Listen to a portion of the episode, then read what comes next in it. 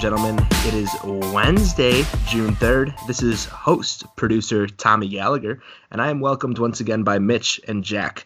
Boys, there is a lot going on in the world right now, and obviously we want to, you know, give our condolences to George Floyd's family and George Floyd himself. And obviously, um, you know, very sensitive issue. But here on the podcast, um, we just want to let everyone know that we send our support out to the world, and you know, we wish for safety amongst everyone, and obviously during these times, um, just praying for you know better future for everyone. But um, yeah, we will take a moment there really quick, and, and just wanted to, you know, like I said, um, give our best to everyone and and um, don't want to be too heavy on the topic but uh, i think everyone knows what's going on. But um, mitch what's going on man? How's your life been the last week or so and and how are you staying sane during all this?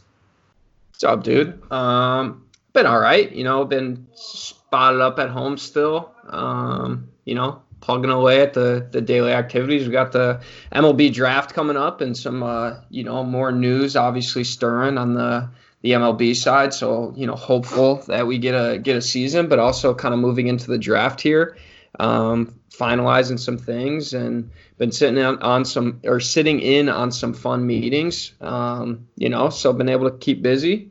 Uh, other than that, man, you know, just just getting through it. So, for our new listeners and those that have been listening for some time that might not know, Mitch uh, is a scout for the Los Angeles Dodgers. Um, Mitch, as much as you can tell us, what's that kind of been like for you and, that process just on your side of the business and, and getting ready for something that's kind of been long anticipated, man? Uh, it's been good, man. I mean, obviously, so this is my first year doing it. Um, so it's it's been a, a challenge in in a couple different ways. Um, but obviously, you know, going out this year was hoping to get to more games, see more players, and that's kind of how you develop a Rolodex as a scout. I mean, you see these like old time scouts that just have this unbelievable memory of like comparing uh, current players the people they've seen in the past and kind of have a track record of how those guys did. Um, so the the only way you really develop that is if you're at games seeing players. So obviously, unfortunate had to miss out on that the first year scouting, but on the same side, you know, learned a lot going through doing stuff on, on the web, utilizing social media, um, creating a lot of contacts with coaches. Um, so there's a lot of things we were able to supplement, and I feel like I, I learned that aspect of the job um, you know, due to the being basically locked down for the most part. So it's been a little bit of a transition, but kind of moving into the draft, man. I mean, it's you know, most of our work is done on the year, um, and we're just kind of finalizing some fun thing or some some things. And I'm looking forward to going into my first draft, and you know, hope hopefully we lock down the guys that you know the organization. Um, you know, have interest in, and and we, uh, you know, lock down some good players. So I'm excited for it. Um, you know, can't give you too many too many details on the, on the whole process, but uh, definitely excited. Yeah, dude, hey, what you, would you draft yourself? Fuck no. Next question. Next question. Dude, I mean, this is what just like several rounds this year too, right? So you're literally just getting a, a taste or a glimpse of like what it will be to come and stuff. So well, cool, dude. I'm excited to kind of hear how that process goes and, and see where you guys end up after it all. I'm sure these next couple days and weeks will be stressful and, and whatnot, but uh, exciting nonetheless. And so, Jack, we'll throw it over to you, man. How are you doing um, during all this, and how's your last week been? Hey guys, I'm doing great. Uh, Tom, thanks for asking. You're a stand-up gentleman. Uh, nothing's really changed. Um, I was telling you guys a little bit before we started recording. I I built a, uh, a do-it-yourself dr- uh, driving range in my apartment. So hopefully my wife's not listening. Um, pretty easy project. I hung a couple blankets in our kitchen and then moved some furniture, and it gave me an alley to get some full swings in. And I bought these uh, like foam golf balls. I can really just wail on it, um, get some extra extra reps with the irons in while I'm at home. Uh, it will likely not impact my game on the course, but it's all about preparation. So I'm doing all right. Excited. And it sounds sick too, right? It's something cool to say. Yeah, I got a driving range in my old place. now, are you? Um, wait, so how are you hitting them? Like, what the heck are you hitting off of, and how are you striking the ball? Uh, I'm hitting it off of a.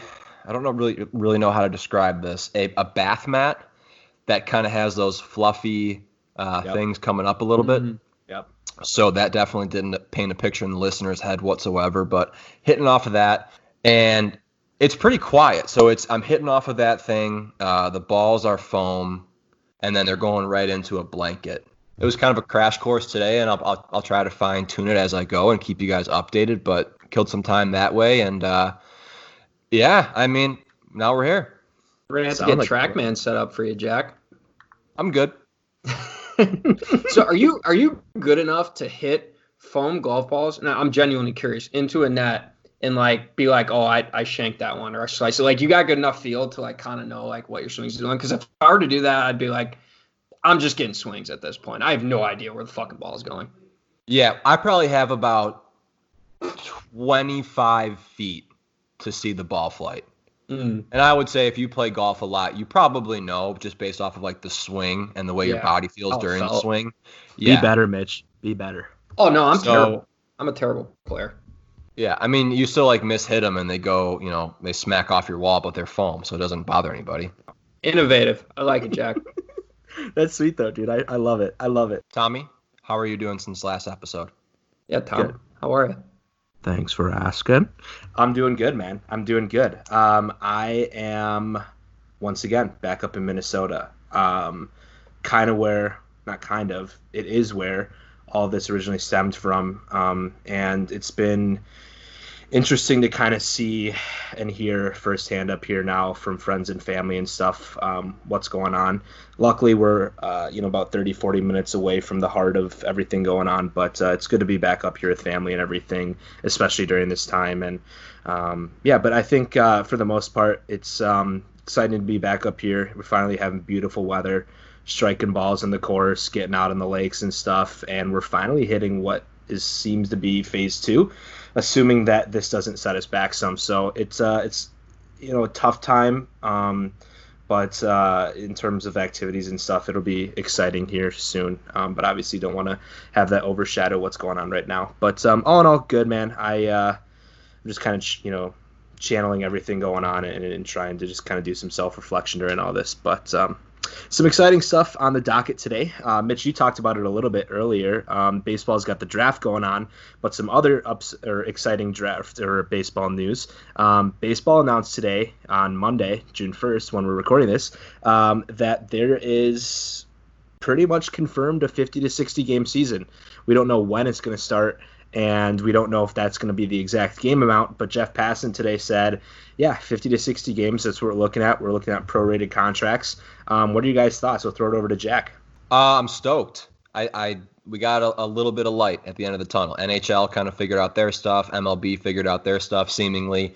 Um, so, like Mitch said a couple weeks ago, obviously you can't put a lot of stock in it until it's finalized. But uh, from the outside looking in, it's awesome. I think the the shortened season is what I'm most excited about. You know, guys being revved up to, to really get after it for 50, 60 games brings the playoffs faster, which is great. Um, I'm all in.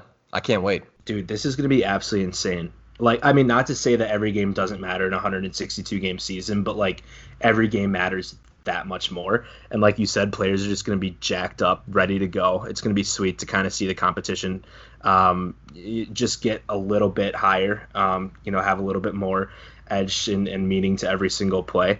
Um, but Mitch, what are your thoughts, man? What it's yeah, what I mean, obviously, side?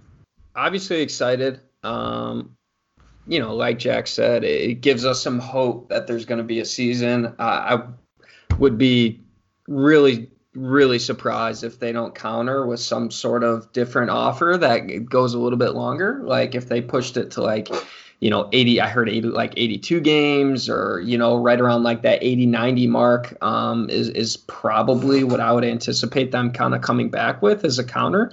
Uh, but definitely some some momentum some some movement in the right direction for sure. I think fans are getting excited um, hopefully, you know, they can come to a deal and, and get everyone back on board with it um, so we can get things rolling. But I agree. I think the shortened season is going to be really interesting. I mean, obviously, it's not ideal, but um, nothing in the scenario has been ideal. So it, will be really cool to see these guys come out with some fire. Uh, I'm sure the players are ready to get going, ready to play. Um, and then obviously, you know, every game is is more important than it would in a regular season. Um, it's going to bring bring a good competitive edge. It's going to be fun to watch. So I'm excited for it, man. I could take 10 games and you know be extremely happy so at this point but i just want i just need some baseball man need some live action so i'm excited Well, speaking of needing baseball in live action and kind of tying it all into what you do, Mitch, with you know looking at scouting and, and high school play and college play, Iowa just started high school baseball and high school softball today. So we're starting to get a little bit of taste here. We're going to kind of see what that does. Um, but all in all, exciting, right? I mean, baseball is back, and it's going to be back here sooner than we know it. Um, dude, it, it's just it feels like there's a little bit more of a brush of, or uh, you know a breath of fresh air with it. And you're finally getting something to talk about a little bit more um, and, and, beyond all this news it's it'll be nice to have some sports to watch. And so exciting you know to have that come down the road. And and we talked about it a little bit here guys. Um, want to throw it for debate here. Once fans are back into the game once we get celebrities throwing first pitches and such we talked about the first pitch debate and Jack, walk us through your mindset of what you would, you know, consider um, your stance on throwing the first pitch out of the game and what you would maybe kind of see on the other side. Well, well, this started. I don't know what was going on. My brain was probably. I probably had a couple cups of coffee. My brain was buzzing all over the place. But I texted our group chat, and I said, if you guys had the chance to throw out the first pitch of a game in a major league stadium, would you just try to throw it in there and locate, or would you try to try to max out and just like light up the radar gun and impress everybody. And I don't know. I I would I know Mitch and I have different thoughts here. Mitch, actually you go. What's your thought? I'm letting the fucker eat. I am throwing it as hard as I can through that catcher's forehead, and I'll probably miss. I'll probably hit the mascot. I'll probably hit someone taking camera pictures over in the stands. You know, totally innocent bystander I'm taking out, but I'm letting it rip. I'm letting it rip, Jack. I'm throwing as hard as I can. And part of the reason is when I started throwing BP at UIC after I tore my labrum, I could not do I can't do the feel thing. Like I can't just like lob it in there. I can't give like a little bit behind it. It's either all go and my shoulder's killing me, or it's like spike in the ground and balls flying. So I got to go all out. I'm letting it rip. You are so dumb. Oh, I'm, I we know that. we know that, Jack. We, we talk about uh, we talk about feel on this podcast all the time. We've had, you know, episodes that haven't been dropped yet with people that reference it. Past episodes, people have referenced it. You're telling me, Shu, you played affiliate ball. You're and and you know what the process is like for how that catcher gets selected to go out there and catch it before the game even starts. Hey, uh, guy that's not playing today, can you grab some glove that's not yours and just go squat behind home plate and then have this guy who's in good shape and played affiliate ball light your ass up while you're sitting 45 feet away? oh, sure, that sounds like a great idea. No, you go out there, you wave to the crowd, you throw a little BP fastball down the middle, you know, 40, 50 miles an hour. You shake the guy's hand, he signs it, pictures, you walk off, and then you enjoy ball. And then, and then you're just another guy who threw out the first pitch. You're just the lost soul in the mess. I'm trying to make a freaking statement, Jack. I'm making a statement when I go out there. People are going to know who I am. I wasn't good enough to make it to the big leagues. That's my moment. That is my moment right there. I'm going Wait, for so you're saying, Jack, if you're not throwing it hard, you're throwing it 40 to 50 miles an hour. So you're literally just lobbing it in there. Like it's like you're just harder. playing catch. Like you're just playing catch. Yeah. You still gotta have something behind it's big, it. It's bigger than this, Jack. It's bigger than that. It's bigger I mean, than for me, 40 to 50, 40 to 50 miles an hour is more than enough to look appealing to the eye and just groove a, a, little BP fastball in there. Yeah, if you're standing from 40 feet away, I'm getting on the bump, baby. I'm standing on the rubber. I'm putting my spikes on. We're getting after it. I'm taking. Okay, so you, that's my moment. That is my moment. got Jack. selected from some great clips business card right in and to throw first pitch at a Cubs game or a Cardinals game, whatever it is. And you're telling me you're out there with your buddies. You got boys on the sideline taking pictures of you, couple rockets in the stands, and you're just gonna go out there and throw 40 to 50 mile an hour lob pitch. You yes. got it. I don't buy it. I don't buy it, Jack. I think the adrenaline kicks in. I think you let her eat. It's lose lose. what do you, you might mean? as well you might as well be in the concession stand line getting beers at that point because it's a waste of time to go out there and just lob it in there, in my opinion. It's lose lose. If if you if you rev up and dot a heater and then the guy that's catching it's pissed at you. All the guys that are actually playing in the game think you're a D bag. And then, like you're saying, Shu, if you rev up and you send this thing to the backstop, you look like an absolute idiot. Yeah, that actually make that brings up an interesting point. I'm curious, what's your favorite first pitch that's ever been out? Like out of all of them, what's your favorite? That's ever been thrown. That's ever been thrown. where he throws it like into the ground. Yeah, just ever been thrown in general. Simone a good one, a bad one, whatever you got. That that one was sick, right? She did, that was the one where she did the backflip, and Yes. that, yeah, that was awesome. That was badass. That was a good one. Uh, who hit the cameraman in the nuts? I don't know, but that guy. That that one's mine. That's the guy. Dude, I love I love 50 cents. Dude, 50 oh my god. That one makes me die every time, bro. He threw it like literally like if you had a camera angle right behind home plate, you wouldn't see the ball. Like that's how wide it was. It was unbelievable. unbelievable. It was great though. It was Do you think great. you guys would be nervous if you threw the first pitch? Like, I mean, you guys played. Oh, you know, 100%. semi-pro Yeah, totally. And that's where I agree. With, that's where I agree with Shu, where you can go out there and throw fastballs max effort all day, and then situation like that where you kind of lobbing it in, it's kind of tough to have that that feel out of nowhere. That's why you see pitchers throw routine bunts away all the time because they're just not used to that thing. Um, but yeah, you'd be nervous. I mean, it goes back to the lose lose thing. There's very Yeah, little victories that come out of first pitch. So to continue the topic of debates, and for the listeners' sake, we thought we'd start throwing in here. I don't know what we're gonna call it. We'll come up with a name after this, and essentially just pick three of a topic. We'll pick our three best, and we'll kind of go through the line. You know, guy, guy, guy, and we'll kind of just debate our favorites of whatever the topic is. So this week we're talking three favorite actors or actresses, characters on a TV show. We'll start this time. We'll do Mitch, Jack, Tommy, and we're not gonna do Snake or anything like that. We'll do Mitch, Jack, Tommy, Mitch, Jack, Tommy, Mitch, Jack, Tommy. Three rounds, nine. Say that five characters. times fast. Oh, so this is this is like a this is like a draft. This is like a draft. Yeah, but not a snake draft or anything. Not like your fantasy Not snake like draft, but like just three favorites. Okay. Yeah. Okay, I get to I get to start it off. number one spot, number one My num- character. My number one or my number three? We're gonna go straight in with the number ones. I like that. I like that idea. Um, my number one character on all of TV shows is Michael Scott from The Office. He is my number one. You're so basic. Oh, dude, but he's is he not the greatest? He Yeah, is so funny. It's just the, it's the best. I love it. I love it.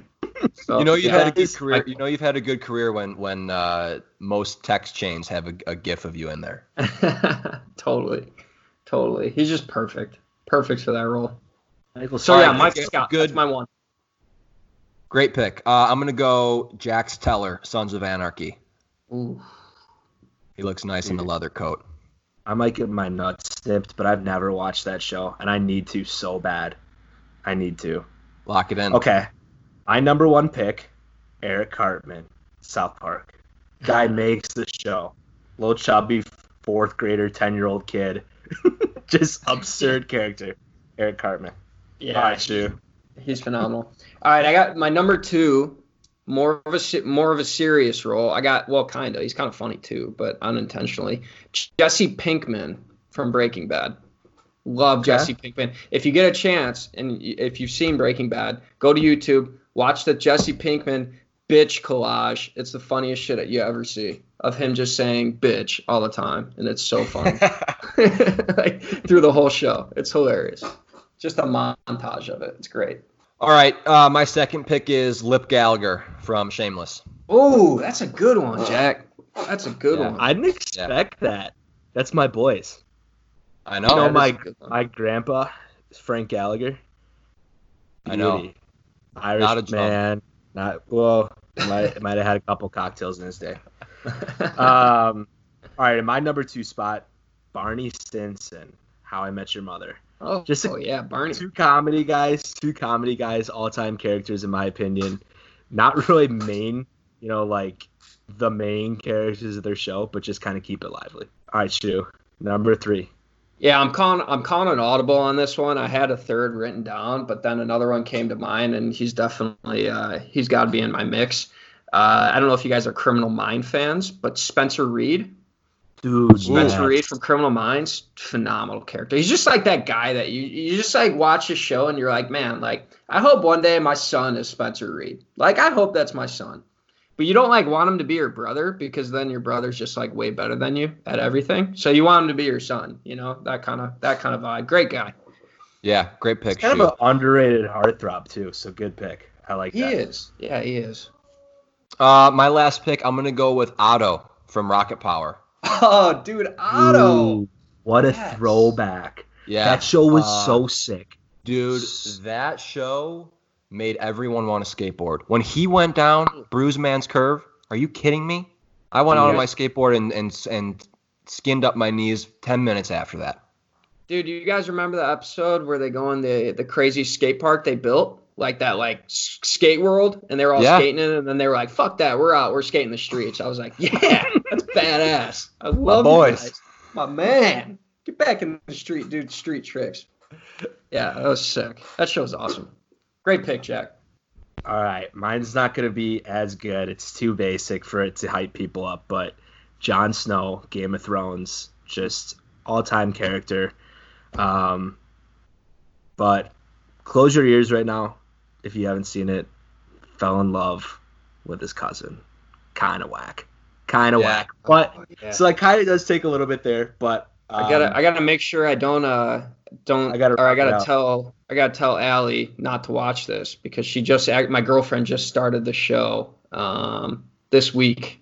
I don't know how like it took this long to start, but she started and she's dude, that's like five weeks of Christmas during quarantine. Ah, Like to dude. have that on deck. Could you imagine? Oh my god, right? not having that been That's like, what I told her, like- I was like upset with her. I'm like, you haven't seen this, but then at the same time, like extremely jealous, extremely jealous. I'm like, man, I really wish I had that. Like, just no, no idea what was gonna happen. That would be amazing.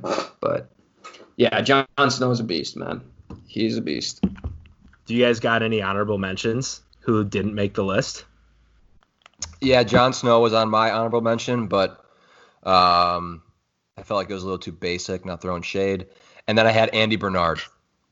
okay All the Nard dog. Bernard is fucking awesome Look at there, look at there. see okay i almost left off Jon snow for i talk about it to you guys in text I'm, I'm sure there's some listeners that have watched it for suits harvey specter just Yeah. all-time character all-time character so suave just knows his shit just a beauty all-time guy and then tim riggins but that's kind of cliche Riggins. also He's Both those beast, crossed my mind. Yeah, Harvey Yeah. Specter Yeah. makes you want to throw a suit on and just go close some deals.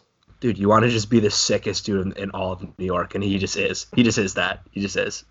Shoot, what about you? Anyone that got left off the list? Yeah, there was a couple. Jon Snow was on there. He was he was in the mix. I feel like he has to. Like you just think of like the all time great shows, and it's just like, yeah, you could pick Arya. You could pick you could pick just about anyone in that show, and like have like a reasonable, unless you picked like Sansa, but. Uh, regardless, you could pick like anyone from that show and, and make an argument. So yeah, Jon Snow is on there. Uh, Entourage for all my Entourage friends.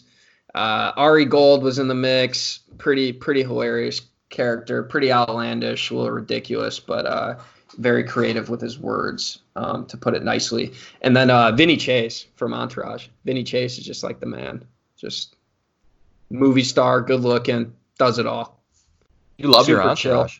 I dude, it's it's a great show. I mean, I haven't seen it forever, but it was I- uh it was a good one. Another jealousy, uh, you know, spot to be in. Uh, I I just started that show too, Mitch. So Mm-hmm. I, I'm excited to kind of hear what it's all about because everyone says good things. So yeah, maybe that's just one what, of maybe the that's what we'll do next entertain week. Top three TV shows. Maybe that's what we'll have to throw on here one time. But Yeah. All right. Well, well, that that'll be something that we'll continue doing. Uh, that's kind of fun. I like that. That was a little bit more uh, kind of just throw together and, and see what sticks. And, and I think that's one that'll that'll kind of stick with us. That was fun. So It's a little bit Uh, better than than trying to uh, make people interested by saying, "What have you done during quarantine?" Uh, I don't know, nothing. oh, I played like so much more Xbox and hit so many more golf balls. Sick. No. Yeah. So, I, and guess throw in topics too if you guys want to. Um, feel free to send those over on our social media at plus underscore chirp on Twitter and at plus chirp on Instagram. So, um, but great guest today, guys. Uh, Hannah Huesman, um, mental skills coordinator of the Philadelphia Phillies in the organization and creator of Mental Sweat Monday. Um, Hannah was an all around phenomenal guest. Um, great to hang out with and talk with. Had some good laughs with her. Um, anything you guys want to say before we throw it over her way? Yeah, I think it was cool for Mitch and I just to kind of look back on our careers while we were talking with her. Um, you know, the mental game, it's not really popular. You know, it doesn't really get talked about too much. Most of the focus on social media and, and um, guys that are playing today would be, you know, getting in the weight room, throwing, hitting in the offseason. And I think the conversation with her just goes to show that if you're not in a good place mentally when you go play, um, everything you've done off the field kind of falls by the wayside. So very, in, very insightful conversation. Um, it was great to talk with her, and I think you guys will pick up quite a bit. Yeah, dude, all around just great conversation and a, a, lot of good points on both ends, you know. So I'll let you guys listen to the conversation between Hannah and the guys, and and really looking forward to bringing on another awesome guest for you guys next week. But we'll throw it over to the guys and Hannah now. This interview is brought to you by our friends over at Goat Baseball. Go check out their website at goatbaseball.com. That's G O A T B S B L.com and use the code CHIRP15 at checkout for 15% off your next order. All right, we now welcome on a mental skills coach for the Philadelphia Phillies, Hannah Huesman. Hannah, thank you for coming on. Hey guys, thanks for having me. You bet. Um, so I know that the mental game in baseball and kind of mental health and wellness throughout the world has come to the forefront in recent years. So we kind of just wanted to connect with you and, and run through um, your past with being an athlete and then getting involved with uh, professional baseball and kind of what your role is today. Yeah, so long story short, I grew up pretty much playing all the sports. Um, I had a younger brother who we're pretty close. We're like 21 months apart. So we grew up super, super competitive, um, fighting and then playing basketball in the yard and wrestling and all that good stuff. Um, and so I've like born and bred compete on almost everything I do. Um, and I guess as I got older, my top two sports were basketball and softball. Um, really spent a lot of time in those. Played AAU basketball and travel softball, um, and then ended up actually deciding to play basketball in college and um, went to the University of Tennessee Chattanooga and had a pretty unique path. I played basketball my freshman year, and then I actually ended up switching sports and playing softball at the same university um, for the next three years. Um, it was it was a pretty smooth transition, but it didn't come at an easy decision. Um, a lot of turmoil, a lot of figuring out what was the right thing to do. Should I keep playing basketball? Should I try to play softball? Should I stop playing sports in general? Um, so that was kind of a crazy time.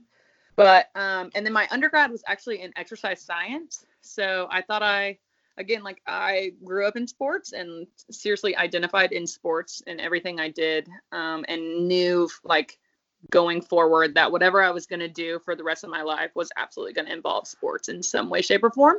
Um, just because it's something I'm incredibly passionate about and just feel like I'm just truly myself when I'm doing that. And I think that's super unique in the world. If you can find something like that, you should run with it. And so I thought I was going to be a softball coach or a basketball coach. Um, at one point, I thought I was going to be a strength and conditioning coach.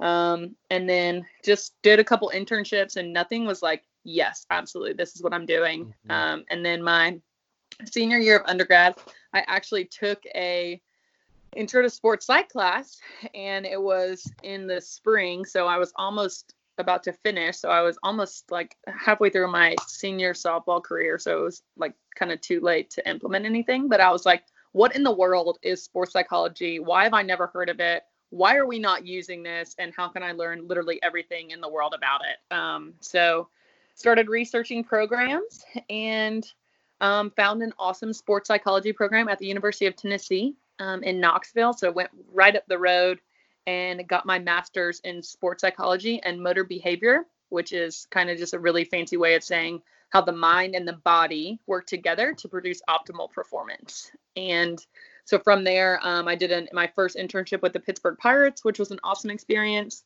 Um, I actually did an internship with a professional junior golf academy before that, which oh, is really cool. I had never played golf, so that was awesome. And then um, I moved to New York City for a year and a half and worked for a private practice doing the same thing. But there I got to work with athletes and non-athlete performers, which was awesome. It kind of broadened my horizons. Like I worked with firefighters and surgeons and actresses and CEOs of companies, so that was really cool. And then I eventually made my way back into baseball, and I am currently on year three of a mental skills coach for the Philadelphia Phillies. So did uh, you when you sorry, Shu?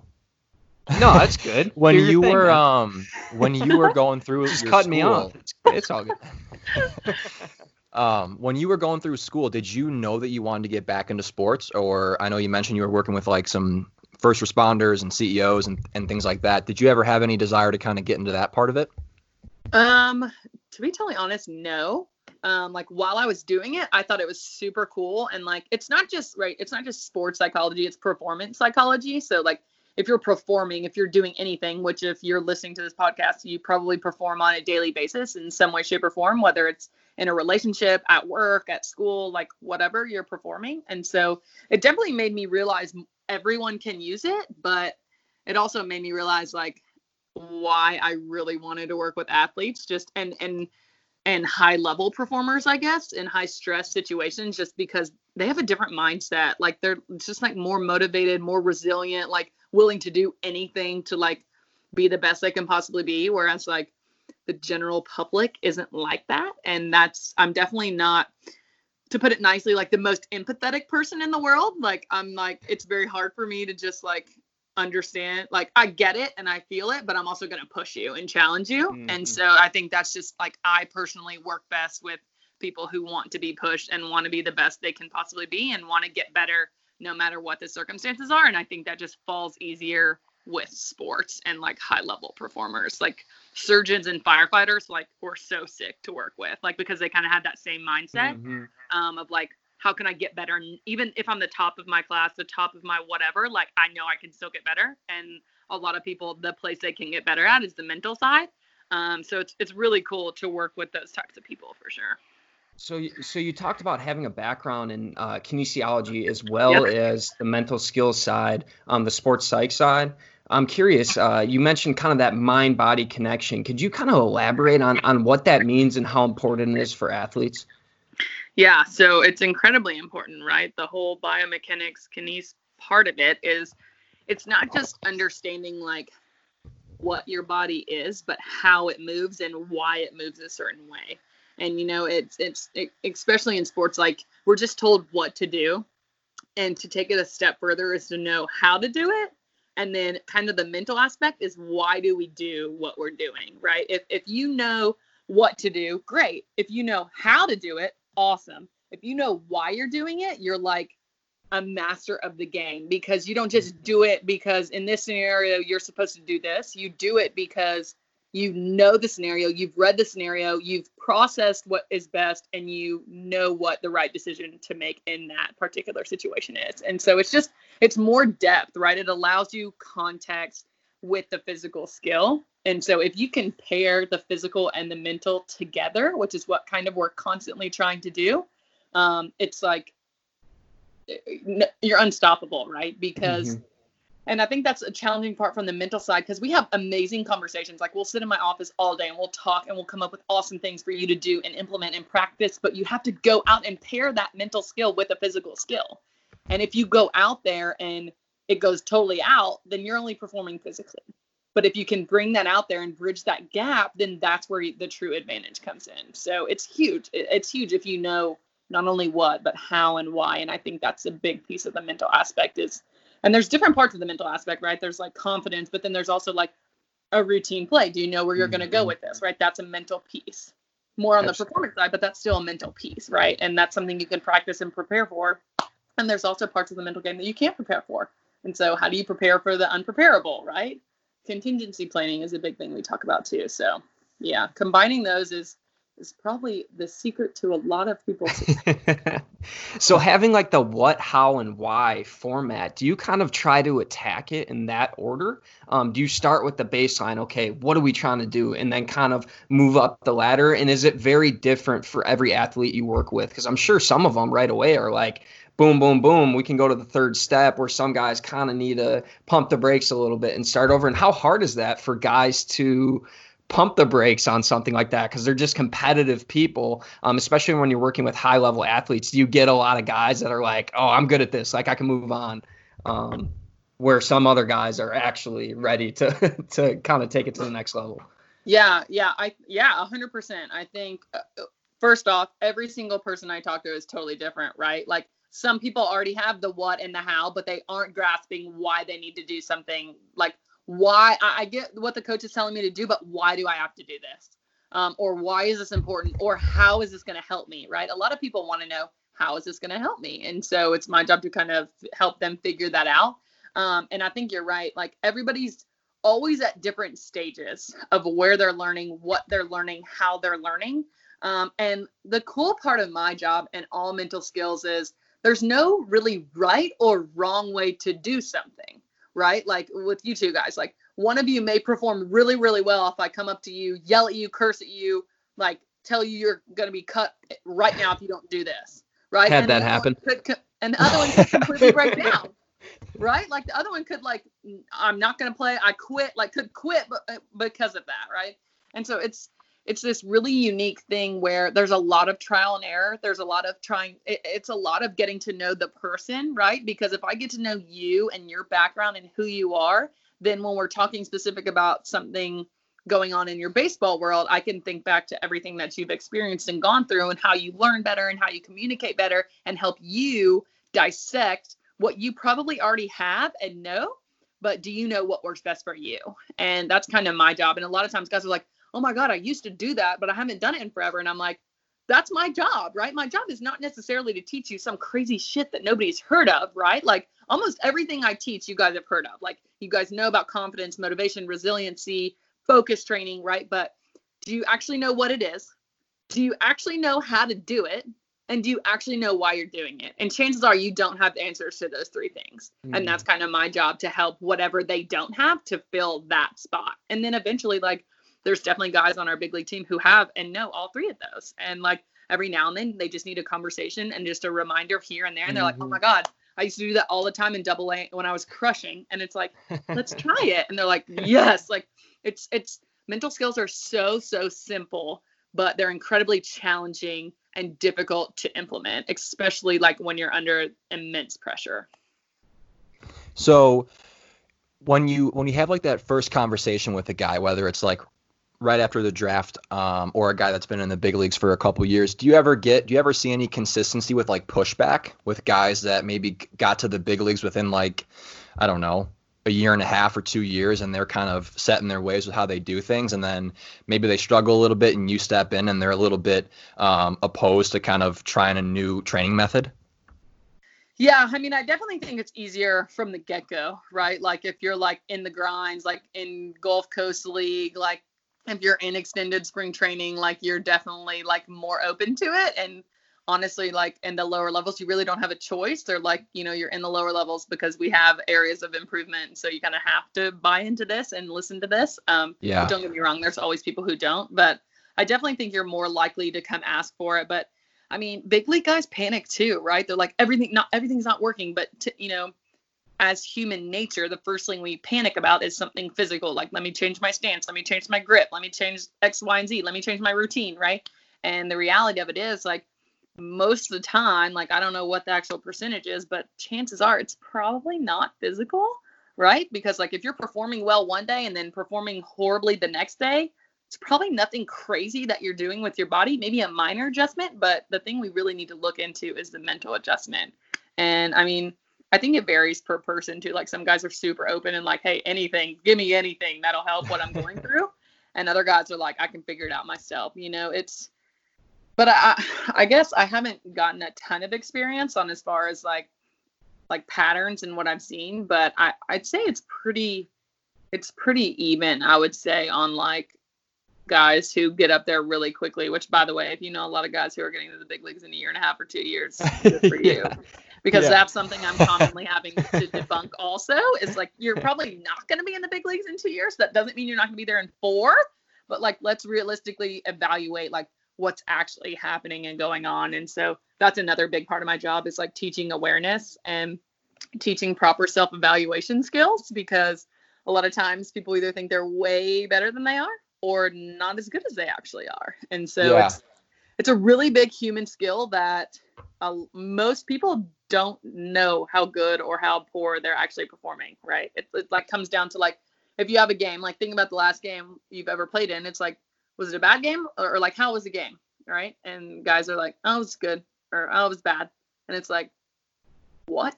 Like, what are we learning from that in any way, shape, or form? Like, come on, let's actually think about this. Let's dissect this. Let's both the good and the bad, too, right? I think that's important, too. We dissect the bad all the time, but we never dissect the good. Like, why was today such a good performance?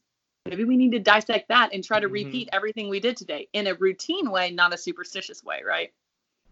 Yeah, I really, I really, I'm glad you brought that up because I'm really curious on how you approach um, that piece of it because baseball players are just literally the worst with like routines versus rituals and superstitions. Like, I mean, there's there's stories about guys in the 60s and 70s that used to eat the same meal like every single day when they were on yeah. a hot streak. So how do you like? um like when the good times are rolling when a guy's really hot do you kind of just stay away a little bit or these kind of skills that um you preach to guys like hey we can do this every single day whether things are going good or bad I love that question. So within the minor leagues, I'm meeting with you whether you're playing the best you've ever played or the worst you've ever played. And there's multiple reasons behind that. The first one is stigmatism, right? Like we have this stigma of like, oh, you only go talk to the sports psych person when shit's hitting the fan, you know, when things are really bad, when you're about to get released, you know, and it's like, no. Um, so everybody's gonna meet with us. We're we take a more proactive approach rather than a reactive approach, right? I want to equip you with all the skills in the world, all the tools in the world in your toolbox so that no matter what happens, you are equipped to handle it versus something happening, you not being equipped, and then we have to start from square one. And now we're already way behind because it's already gotten worse in, in, a, in a situation that we didn't want to be in. Um, so we do, yeah. And, and it's actually some of my favorite conversations, like obviously the tough ones are when we're struggling, but when people are doing really well and they come in and they're like, hey, I'm crushing it. Things are going well. My routines, I'm feeling it. I don't want to change anything. I'm like, great. I don't want to change anything, but tell me exactly what you're doing. Why are things so well right now? Did you change anything to get to this point? Did you stop doing something? Did you add something? Did you take away something? Like, I want them to actively think about why they are performing so well because if you don't know why, eventually it's going to end. And then you're going to be like, I don't know what happened. And it's like, did we write anything down? Did we create awareness around anything we're doing in order to know what we're doing when we're performing well, right? And and that's like the biggest cheat book in the game, right? If you have a journal and you write down everything that's going well when you're playing well, and then all of a sudden you're not playing well because guess what? It's going to happen, right? We're going to play well, we're going to play poorly the next time we're playing poorly, we can go back and look at this map that we've drawn for ourselves or written out for ourselves and go down the line and say, Am I doing this, this, this, this, this, this, and this? Chances are we're not doing something in that. And instead of starting from square run one, like a blank page, nothing going on, like at least we have a solid starting point of where we can go from there. So are you, are you pretty hands on with guys in terms of like the, the length of their routines? Because I remember as a player, like you mentioned that, like as you maybe you have success, you start adding on like one or two things a day, and next thing you know, your your daily routine starts at eight in the morning, and you're yeah, because I you know you're like stretching at the same exact time, you're doing the same weighted ball stuff in the bullpen at the same exact time, and yep. and then it just turns into like a huge laundry list of stuff that you know guys aren't even accrediting their success to like how good they are at the game, it's like, oh, I, I tied my shoes this way yesterday. I got to do it again. yeah. Um, so are you kind of pushing guys in the right direction to have like a meaningful routine versus like just a, uh, what's the word I'm looking for? A, uh, like a ritual, super, like a, yeah, like a superstition. Yeah. yeah. So my whole thing on superstitions versus routines is really, really simple. So superstitions control you. You control your routines right? So superstition is if I don't put this left sock on before I put my right sock on, I'm going to perform poorly today. Okay, you are all of a sudden letting some absolutely idiotic thing determine if you're going to play well or not today, right? It doesn't even make sense. And when you talk about it, the player's literally laughing with you, right? They're like, I have no clue why I do this, but I do it, right? So now you have created awareness, like, so it doesn't matter, right? I'm going to challenge you to not do that today and see what happens, right? And then versus a routine where it was like, I get ready. I start getting ready at 8 a.m. because I know when I do that, I'm plenty awake enough. I have time to do all my things. I'm not rushing and I'm just in a really solid place before the game. Right. I do this because I know that produces the optimal zone, optimal level of energy for myself to perform as well as I possibly can that day. But I also know, like with routines, like I can do everything right and I still may perform poorly today. Like it, it's just like a control thing, right? Which we all like to be in control, and especially baseball players. Um, and so it's like instead of letting something control you, why don't you take ownership and control everything you can control, right? Because so much in the game of baseball is outside of their control that it's like the one thing you can control besides, you know, the cliches, attitudes and efforts is your preparation. And that includes your routine. You can you can absolutely control everything you do in order to prepare for this game. Now, can you control if that preparation leads to success? No. Sometimes you prepare perfectly and you may not be successful. And that's just why we love baseball, right? You can do everything right and you may fail. Um, or you could do everything wrong and you're successful. And sometimes we can't explain that, but the biggest thing about routines is just making sure there's they're doing something with a purpose, right? They're not just doing it because so and so said to take some I don't know. The craziest thing I've ever heard is like the bath with like lemons and onions or something in it. Like, what? we had like three guys do that this year. If they hear the podcast, they'll die laughing. But like one person did it and it worked, and so a couple other. It was like just you know, and the craziest things. And like if it's for fun and like comedic relief, I'm all for it. Like I love comedy. I love laughing. I think there's power in that. But if you're really putting pressure and investing like how you're going to perform on something like that, then we really need to sit down and have a conversation about that and like why you're giving that so much power and and figure out how you can turn that focus into something productive instead of something harmful. Yeah, it might get expensive buying all those lemons and onions too. I yeah, mean, on the on the minor league budget, that might be tough. Yeah, yeah, exactly. so let's talk about that first. Yeah, it, what other ridiculous ones have you seen or heard? Oh, that's a good question. Um, I've I've heard of like sleeping with the bat, um, oh, yeah. burning of a bat. Um, Proper burial. What? Proper bat burial. Proper burial. Yeah, yeah, yeah. Uh huh. I've heard of that. Um, I don't know. Those are probably the the the craziest one was the bath one. I was like, "Excuse me," and somebody just said it in like the most casual conversation, and I'm like, "What did you just say?" And then Wait, so they're going into like hot tubs or cold tubs with like cut up lemons and onions and just sitting in there? No, like in hotels. Like oh, they would do oh, it. Oh, man. Like, oh yeah. Oh yeah. And you know they're not staying at a fucking five star Marriott. Right. You know? yeah. Well, hopefully the hopefully the guys doing it were roommates and you didn't get stuck with the guy that's smelling the bathroom up with onions and lemons. I mean that that would be brutal. I mean I've had some pretty bad road partners, but that that would top it off. I, I think that would be brutal. I think sleeping like choosing where you sleep like on the bus like a lot of guys bring like the floaty um like pool thing that they sleep on the ground. That was one of them too i think. Like they yeah. had to sleep on this specific float. That was kind of wild.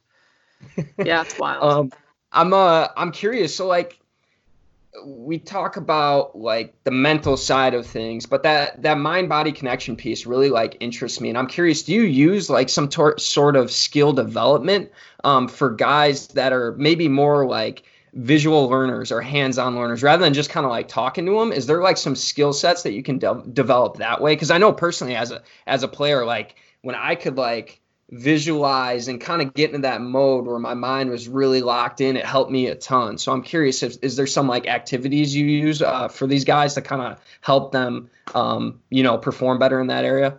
Yeah for sure. And so that's that's one of the things we really try to do is we try to encompass all four learning styles in almost everything that we teach. Obviously like in a one-on-one session it's a little more difficult but especially in like the group sessions and the group workshops that we put on we have visuals that they can see. We have them get up and actually act things out. We have them talk through things. We have like one guy tell another guy what to do, right? So we're we're having audio, visual, kin- kinesthetic, like people are talking and doing things too. So we do try to mix it up. Um, most of most of baseball players are definitely like either like kinesthetic, like I want to touch something and do something. Mm-hmm. Um, like I want to go out and just get a hundred reps. That's how I'm gonna learn best um, or um, visually seeing it. Like usually just hearing it isn't going to get it. So we try really hard to either say something like seven times in a workshop or um, really making cool, simple, sticky visuals that they like can easily grasp um, onto because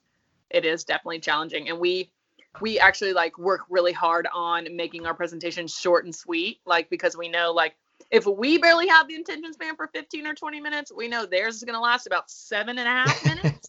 So we really catered towards That's that. generous. That's yeah, generous. it- exactly. so, and we have we also like have English and Spanish in one session. So, like if we prepare a 30 minute session, that's only 15 minutes of content, right? If we're speaking in both languages. So, we a lot of preparation goes into how we're actually presenting the topics, and and that's I think that's a big piece that people don't understand about what we do is like how much consideration goes into how we're actually teaching this stuff. And we don't necessarily do a ton of work on the field with the guys but i think like in the next five to ten years you may see like mental skills coaches in the dugouts mental skills coaches like on the field like really making sure you're like working and pairing a physical skill with the mental preparation for that skill. I, I really do think it's going that way. So we'll see. I might have to put on some pinstripes in a couple years Oh man, that'd be sweet. I'm That'd be big time. Full but unit. yeah you know, Um, I'm I'm curious. You you talked about uh like guys wanting reps. I remember as a as a player, as an athlete, it was always like I'm gonna go to the field, I'm gonna throw, I'm gonna hit for hours, I'm gonna get reps and reps and reps. Um, obviously, we know, especially for pitchers, like you're only limited so many throws a day. Um, how important to you are visual reps in productive ways for guys to really um, to really benefit from that? I I, I uh, had read a I can't remember what story it was or what book, but there was a an old story about a guy that basically went to prison and he mentally uh, did reps in his head of his golf game, right? Like hitting the green over and over and over again. And he comes out of prison and his first round of golf's the best round of golf he's ever shot. Now I don't know how true that that story is, but um, you know, it, it just brings up the point that like these visual reps can be so beneficial for us. And I think a lot of guys, and me personally, I'm guilty of it. Early in my career, I was like, oh, that you know, that's not gonna work. Like, and then I realized as I started to do it, I felt more confident. I could really feel my body in my mind. It was really unbelievable how vivid um, and how well you can connect the movements to what your thoughts are. Um, like, how important is that for you, for like your teaching standpoint? Yeah, I one, I love that you even asked that question. Two, I love that you've actually used it and practiced it. And three, I've heard the golf story, and I do think that's true. Um, if you if you actually research like imagery or visualization, there's a ton of research studies. There's a really cool basketball one um, that's out about free throw shooting percentages, um, and it's like there's three groups, and one group like shoots actually physically shoots the balls. The second group, um, I think shoots half of them and visualizes half of them and then the other group visualizes them and then they te- they test the improvement and like almost all three groups improved the exact same way. Like because and here's the science behind it is your brain cannot tell the difference between actually physically doing something and mentally practicing it right? The same neurons are actually firing in your brain if you were actually physically out there doing it and if you were getting a mental rep but you have to do it the right way, right? You have to, there's so many stipulations of how to make imagery real. And it's like you got to make it real time. You have to do it through your own eyes. You have to use all of the senses. You have to make it literally as real as possible, which I think is what intimidates people a lot, is like it's actually a really deep detailed process that you have to actually think about and and take time to act just like you would actually go out and do it it takes time just like you would actually mentally prepare for it and do it it takes time um, but it's pretty amazing when done well and that's actually like one of the things we're talking about you know with all the quarantine stuff going on right now is like the one of the only options you have is to do mental reps. So like let's get them in because as soon as you come back whether we're going to play this year or not or whatever's going to happen like you want to make sure you're at the best of your game and if you can't physically get all the reps in let's mentally get as many freaking reps in as we possibly can. So it's a huge thing in sports psychology and mental skills is the mental reps of everything and and again, like I don't just want you to get mental reps of you like performing perfectly or throwing no hitters or hitting a home run every single time you get up to the plate, right? I want you to make it as real as possible. I want you to visualize yourself having a good outing and then I want you to visualize yourself having a tough outing but getting out of it, right? How do you handle different circumstances that come at you, good, bad, and different? Um yeah, it's it's an amazing, amazing tool when used the correct way, and, and I, I think it's like a hundred percent rate. The guys who we've introduce it to and who take it seriously and who implement it, they're like, I love this. Like, I, I want to do this all the time. So it's it's What are- really really cool.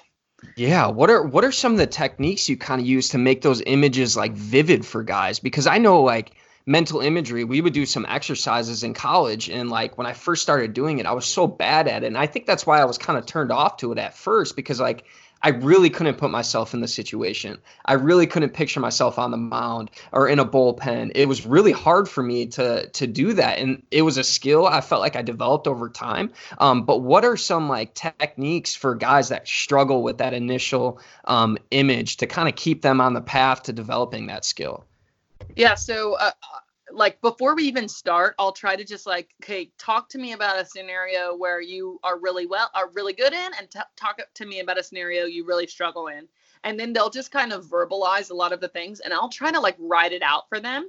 And then I'll send it to them and have them look over it and fix it and be like, oh, no, no, it's more like this. Oh, it's more like this. I would say this. And so now they're like kind of creating buy in when doing that. And so little do they know they're helping me create their script for themselves, but they're also like when you think about that, you're getting a mental rep in. So we think about it in the office and they go back and they read it and they get another rep in. And then, so by the time they come in, they've almost already got a little bit of exposure to it. So, like the first time they either read through it or I read through it or they listen to a recording, it's not necessarily the first time they've ever heard it. And like, I'll even say, like, the first couple times, you're going to laugh. It's going to be weird. You're going to open your eyes and be like, what the hell are we doing? Right. Like, and that's okay but just like every other physical skill you're going to do, it's going to take a lot of time, a lot of reps to figure it out, to figure out what exactly you want to hear and what exactly you need to hear in order to make this as effective as possible. So just like really encouraging them to like stick with it, try it 5 to 10 times before you hang it up. Like you're not allowed to try this once. One, it takes way too much time to write a whole script and record it. You are absolutely not allowed to listen to this one time um and and and again making them short and sweet like i'm not going to send somebody home with an hour long script to listen to right?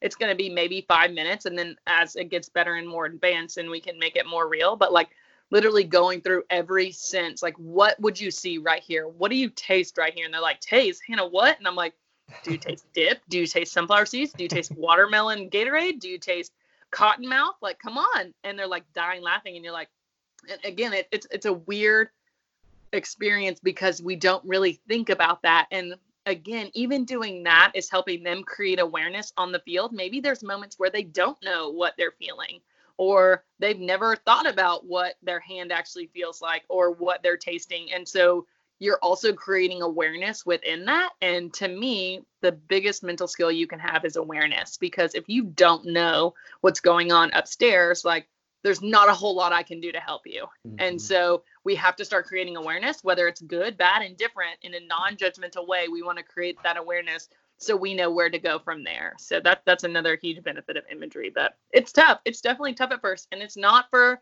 the people who want to get it in, get it out, and be done with it. It takes time and effort, mm. and that's why, like the first time I meet with them, I'm like, okay, let's do an imagery script, right? It's it's it's for specific guys and and guys who really take mental skills training seriously who we would implement it with like we're not just throwing that out like candy you know so I want to go back to what you said earlier about mental skills coaches possibly being in the dugout down the road. I know yeah.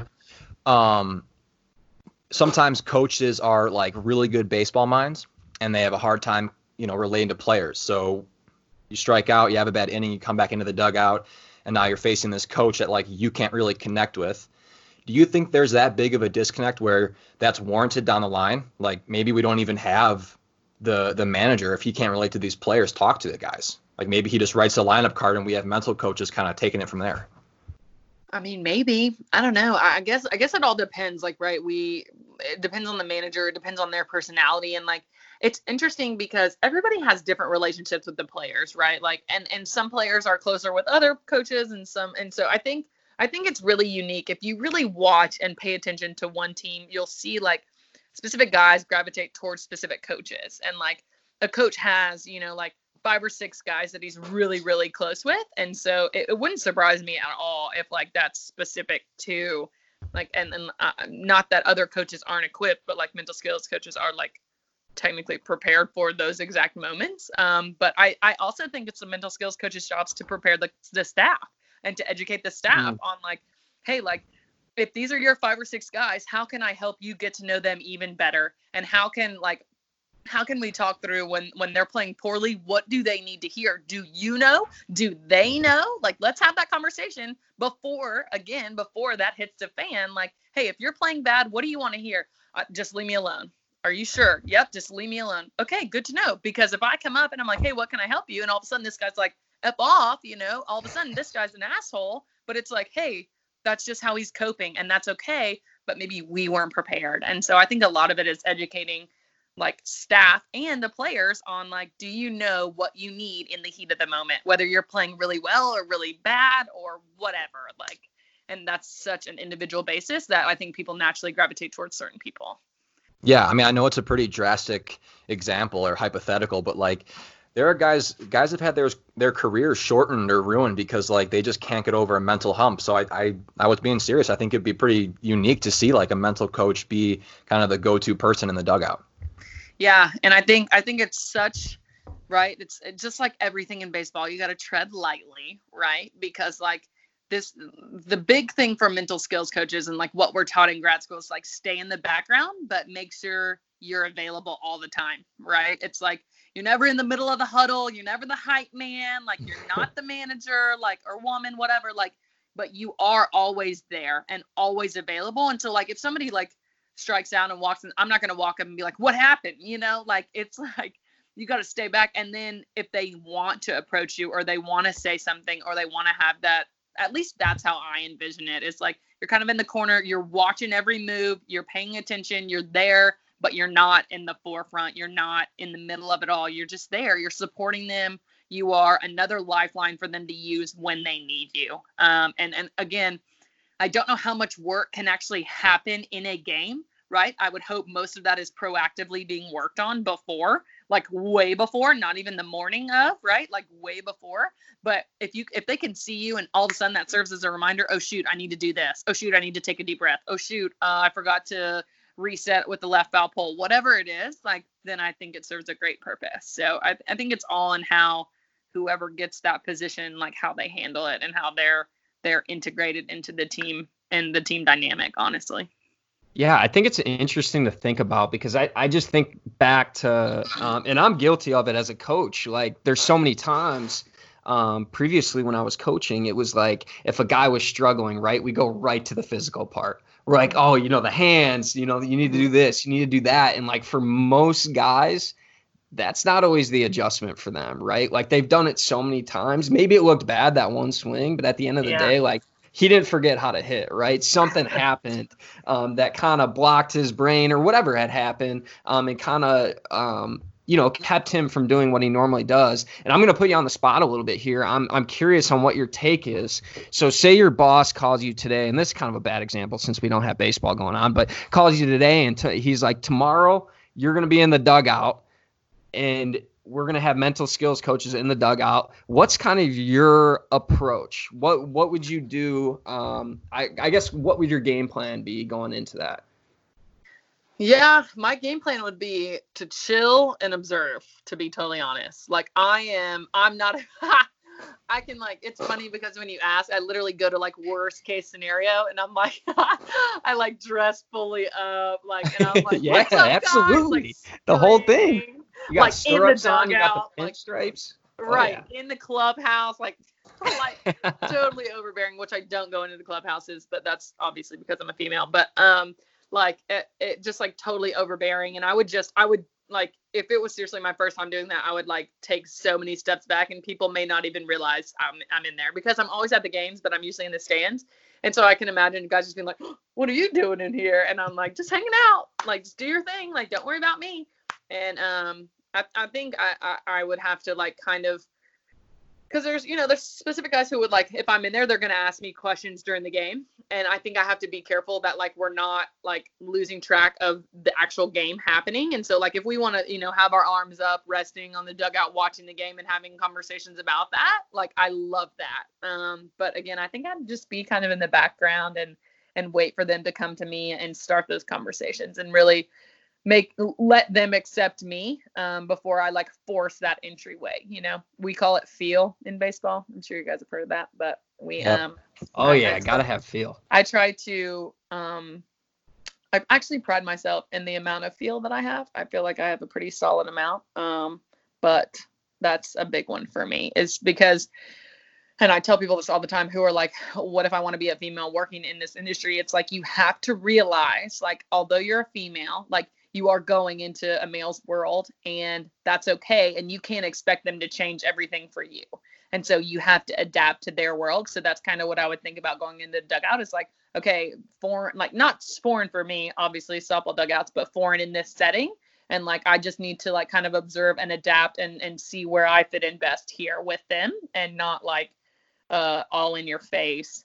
I'm here. You guys adjust to me, right? like I'm gonna adjust to them and and figure out the best way that I fit in for sure. Um, how has how has the mental game kind of changed over recent years? Because I know, like from the data side of it now, a lot of numbers are in play for hitting, mm-hmm. um, you know, and, and guys that are on the mound. So, in the last like maybe even two or three, you know, recent years, what's been like the biggest strides on the mental side of it? Yeah, um, I, I I don't think data because it's a lot of what we do is intangibles, obviously.